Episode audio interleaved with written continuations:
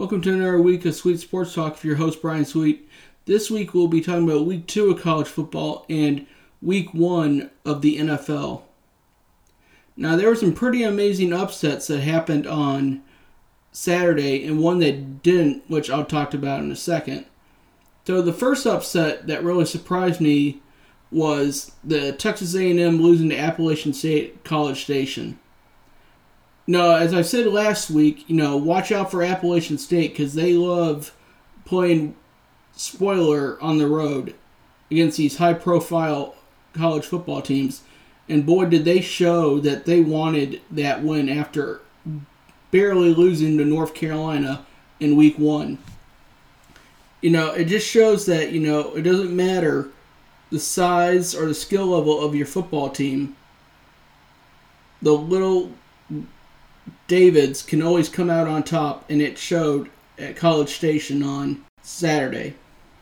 The second one I want to talk more about is the Notre Dame and Marshall game. I was completely shocked that Marshall was able to spoil the Notre Dame head football coach's home debut. I mean, Marshall came out there and slapped Notre Dame in the face, and you know, I gotta give credit for Notre Dame trying to come back and win, but you know, Marshall, you know, surprised everyone. It is hard to go to Big Bend and beat Notre Dame. Now I know they're going through a new coach and everything. You know, this is the second week of him coaching football as the head coach, but boy, Marshall showed, you know, again, you know, David's going to come out and beat you regardless of or what football stadium you play in. Now let's get to the almost upset that almost happened in week two of college football.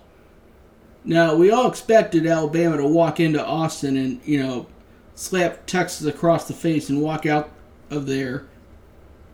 But Texas really fought, and you know it sucks that Quinn Ewers got knocked out of the game in the first quarter because if he stayed in that game the entire four quarters, I think Texas would have walked away with a huge upset at DKR Memorial Stadium and you know it just shows that you know Steve Sarkisian's taking the program in the right direction. But you gotta commend Texas for how it came out and battled Alabama. They forced the most penalties in the next era, and basically just dominated Alabama from the beginning of the game. Now it stings that you know Texas didn't come out with the upset victory at home, but you know it just shows that Alabama is not the invincible powerhouse that they were last year they lost some uh, they lost some of their um, dominance over the summer, and they got to find it quickly if they want to remain number two in college football. Because you know, in the SEC, an upset's possible almost every week. That is a very tough, tough conference to play in, and it just shows Texas is ready for the SEC if they were able to manhandle Alabama last Saturday. Now let's move on to the NFL Week One, and you know let's start off with the most surprising thing that happened. The Dallas Cowboys came out flat against the Tampa Bay Buccaneers. There's no way around to sugarcoat it for Cowboy fans.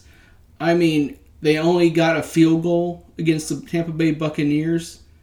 Dak Prescott looked completely lost and was rushing passes all night long and you know, even though the Buccaneers didn't score as many points as people expected against the Cowboys, you know, it's just surprising that the Cowboys are so inept about not improving their team every offseason.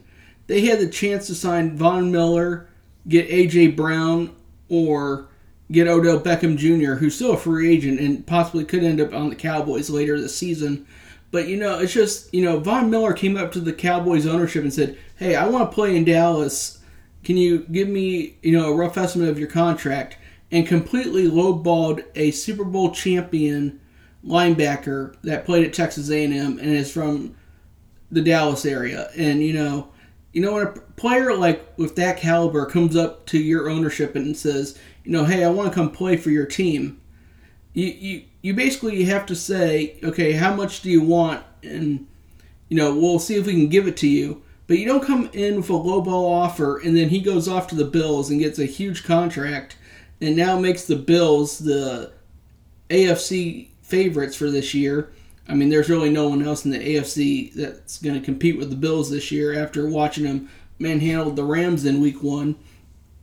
But, you know, I mean, there's just so many things wrong with this Cowboys team, and it even starts with the coaching. I mean, Mike McCarthy's probably not going to be the coach, and will probably be the first one fired this season. But you got to start looking, you know, at possibly Sean Payton coming in next year and having a huge amount of cap space to improve this team and possibly losing Ezekiel Elliott next summer as well.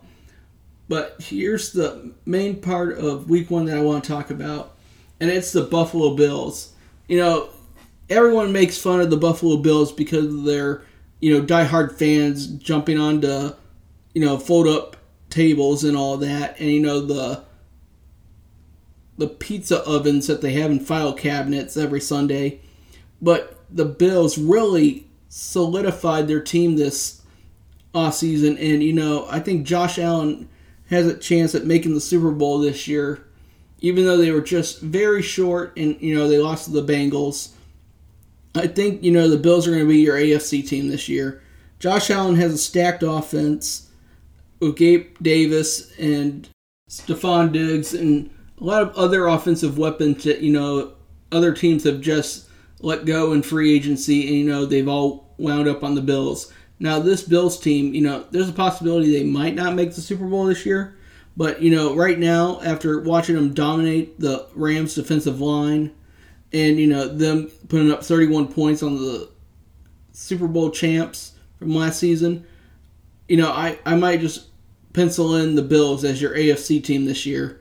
If they can go through their conference schedule and knock off their opponents eight times, then, you know, let's just call it a wraps on the AFC because I don't see anyone beating the Bills other than the Bengals. But you know the Bills are so much more improved than the Bengals, and I think you know the Bengals. You know they lost some key players during the offseason, like their tight end who went to the Jets. But I could really see the Bills walking away with the AFC this year. Now there's one very scary team in the NFC that I think could be the NFC title contenders this year, and I hate to say it because I'm a Cowboys fan but it's the Philadelphia Eagles. They really improved their team by getting A.J. Brown for basically chump change in a trade. And they really built around Jalen Hurts, their QB. And with, you know, them learning a new offense last year, it was kind of a learning curve for them. But I think this year they are really solid and could make a run at the NFC title this year. Now they do have to deal with the Buccaneers, who, you know, it's Tom Brady's last season officially and you know they're going to try to get him one more Super Bowl ring to go out on top. But you know the Eagles are going to make it very difficult in the NFC this year. And you know I hate to say you know the Eagles are going to win the NFC East, but you know if the Cowboys can't come back from Dak getting injured in Week One, and other variables, I could see the Eagles easily winning the NFC this year. We could have an Eagles and Bills matchup in the Super Bowl. Tune in next week to Sweet Sports Talk, where we'll talk more about week three of college football and a little bit more about week two of the NFL.